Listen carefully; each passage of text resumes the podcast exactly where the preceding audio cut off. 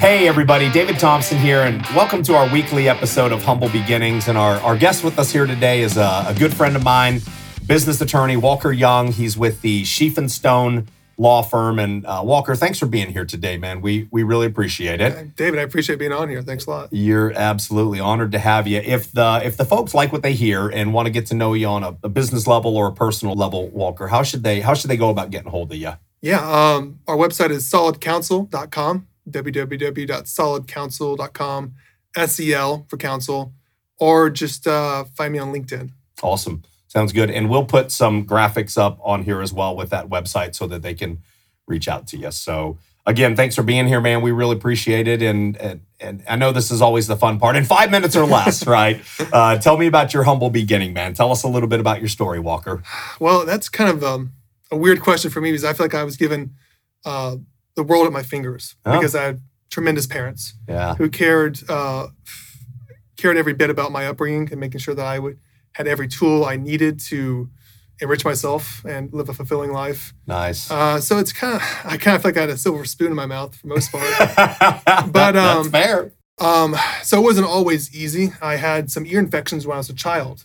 Uh, a couple severe ear infections that delayed my, well, made it hard to hear for one thing, hard to understand directions, and also delayed my speech development quite okay. a bit to the point where I went to a speech pathologist for five to 10 years, I think. Really? Yeah. It's been kind of a big range there, but I was there for a long time and she did a lot to improve my speech development. You know, my parents had a very proactive approach about that. You know, they thought, hey, the kid can't say the word helicopter or pronounces Y's or anything like that. So we probably should do something about that to get him some help. Yeah. And, uh, you know, they worked hard to achieve that and to provide that for me. And I'm extremely grateful for that. So I started out, you know, not being able to communicate. Yeah. Uh, Handwriting was even worse. Uh, reading comprehension was abysmal. Um, I don't think people really expected much out of me at a young age, but my parents did. Yeah. And that was really all that mattered. So from then on, uh, they worked with me, got me the kind of tutors I needed to improve my skills and studies as well, and just stuck with me. And from then, I was able to achieve some things I wanted to achieve, graduate with honors from college and from law school, nice. and went on to, um, well, become an attorney, participate on the moot court team, and uh, you know now I argue for a living. So I've come a little way, I guess, in that respect. And uh, you know, you can lead a horse to water, get, can't make a drink. I did my best to drink, but my parents were there in the early formative stages to make me go there, and uh, I have to give the credit to them. Yeah, nice. That's awesome, bro. That's yeah. awesome. Well, um, and just so you know, you're not the first guest to come here and say, ah, I really don't feel like I have much of a of a humble beginning. And our last guest, as a matter of fact, said the same thing. Um, and she she was very clear though. She's there has been times in life where I have been humbled though, right? And and it's really it's really just about getting to know you and your story and kind of where you're at. So um, I know you and I have we've gotten to know each other pretty well over the last year or two, and and I want to talk to you about role models. Who are your current role models in life right now? Who do you look up to, Walker? Well, I don't want to make this a, a family story, but uh, my dad is my biggest role model in my life. Nice. Um, he is his story has been, you know, for me, it's taught me that uh, you're never really down until it's over, and that mm. no one can tell you what you can and cannot do. Um, he wanted to provide a better life for his family, and he had a good paying job, but he wanted to get a better one, so he uh, went back to college and went back to law school, got his law degree, and became uh, one of the leading experts in his field. Yeah, uh, yeah and uh, now he's a county judge. That's and awesome. he's helping with the vaccine rollout. He's helping lead that county into a more prosperous era. Um, so, what I take from that is that a lot of people told him that you can't do it, or do you know how long three years is for law school? Much less, you know, the two and a half years you need to finish your college degree. And uh, I think the lesson for that for me is to believe in yourself. Yeah. And right to on, not listen to those who say you cannot do it. Find people in your life who tell you, here's why you can do it. Because yeah. I mean, a lot of people always say you cannot do this or you shouldn't be able to do this. So for that reason, that determination and also the willingness to give back to people in this community has well, he's always been my role model, but that's another layer on top of it. yeah, that's awesome. Um, somebody told me a long time ago the people who aren't doing it shouldn't tell the ones who are that they can't do it. Yeah. You know, it's it's kind of one of those deals. So mm-hmm. Um, I know you talked a little bit about your struggle in, in childhood with the hearing. It, it's kind of funny. You said I couldn't hear her talk. I, I can't hear her talk, and I, and I write even worse. Right? That's that's kind of funny. Yeah. But uh, tell me a little bit about your your struggles, like your your greatest struggle right now. What are you currently going through?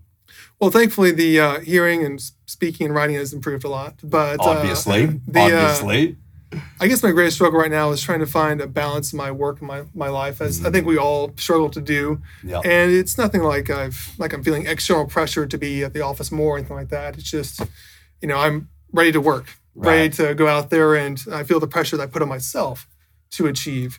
So it's you know that that tension between trying to achieve all that I know I can achieve in my professional life, but also being dedicated and being at home for my wife and my our little dog and our, my personal life. You know, yeah, um, is I want to excel in both areas. I want to be excellent my professional life and also excellent at home. And that finding the time to hit the brakes and slow down that has been the struggle I found to be most pressing this year. You know, especially with the pandemic and with the way that we're always locked into our computers, it's easy to get sucked into more projects and you always hear that voice in the back of your head that says, "No, you can do it. You can do one more project. You can keep on putting a little more stuff on the plate." yeah, Uh, finding that internal clock that tells me it's time to st- take a step back and focus on my family life has been a struggle that I'm working through and trying to become better at. yeah. I've got to tell them the story about the first time we ever met, real quick. Yeah, Okay. I hope it's a, a good story.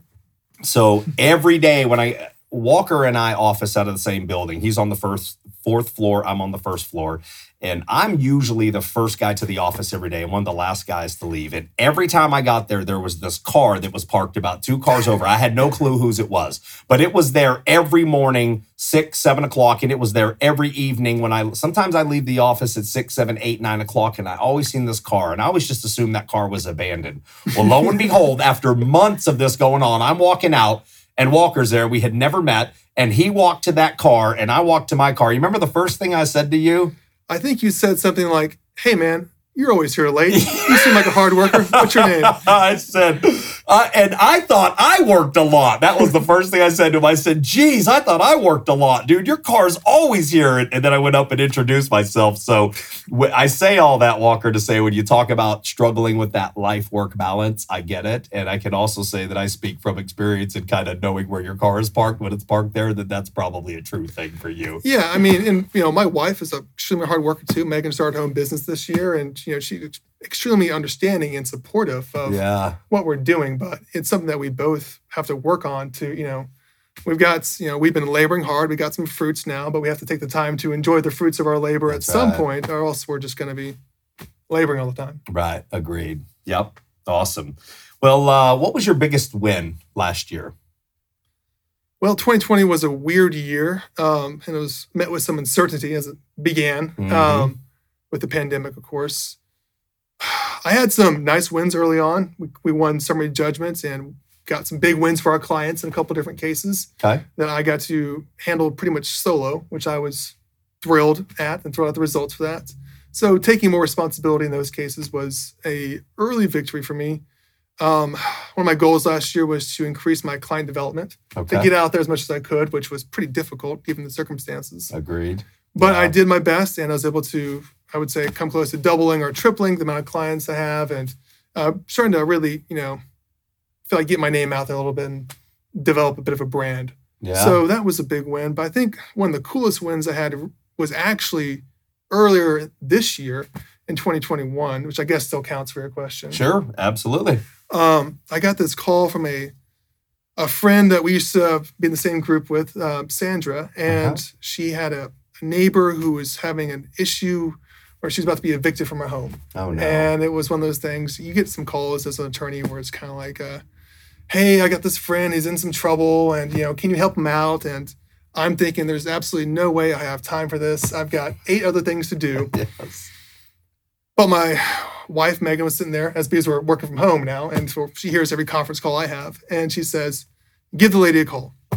So I called her, and it was a very sad story about you know, she's a single mom with three kids trying to Oh no. you know, she's got a I'm not going to comment on ongoing legal matter, but a tough, tough situation with her landlord. Yeah. Um, and so I said, okay, I'll you know help you out a little bit, that kind of thing, and wasn't expecting to do much with her.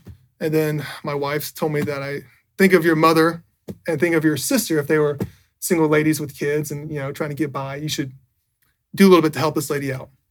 So I decided to take on the case and. Uh, to cut to the chase, we won at trial on her eviction case and uh, actually got attorney's fees for that as well.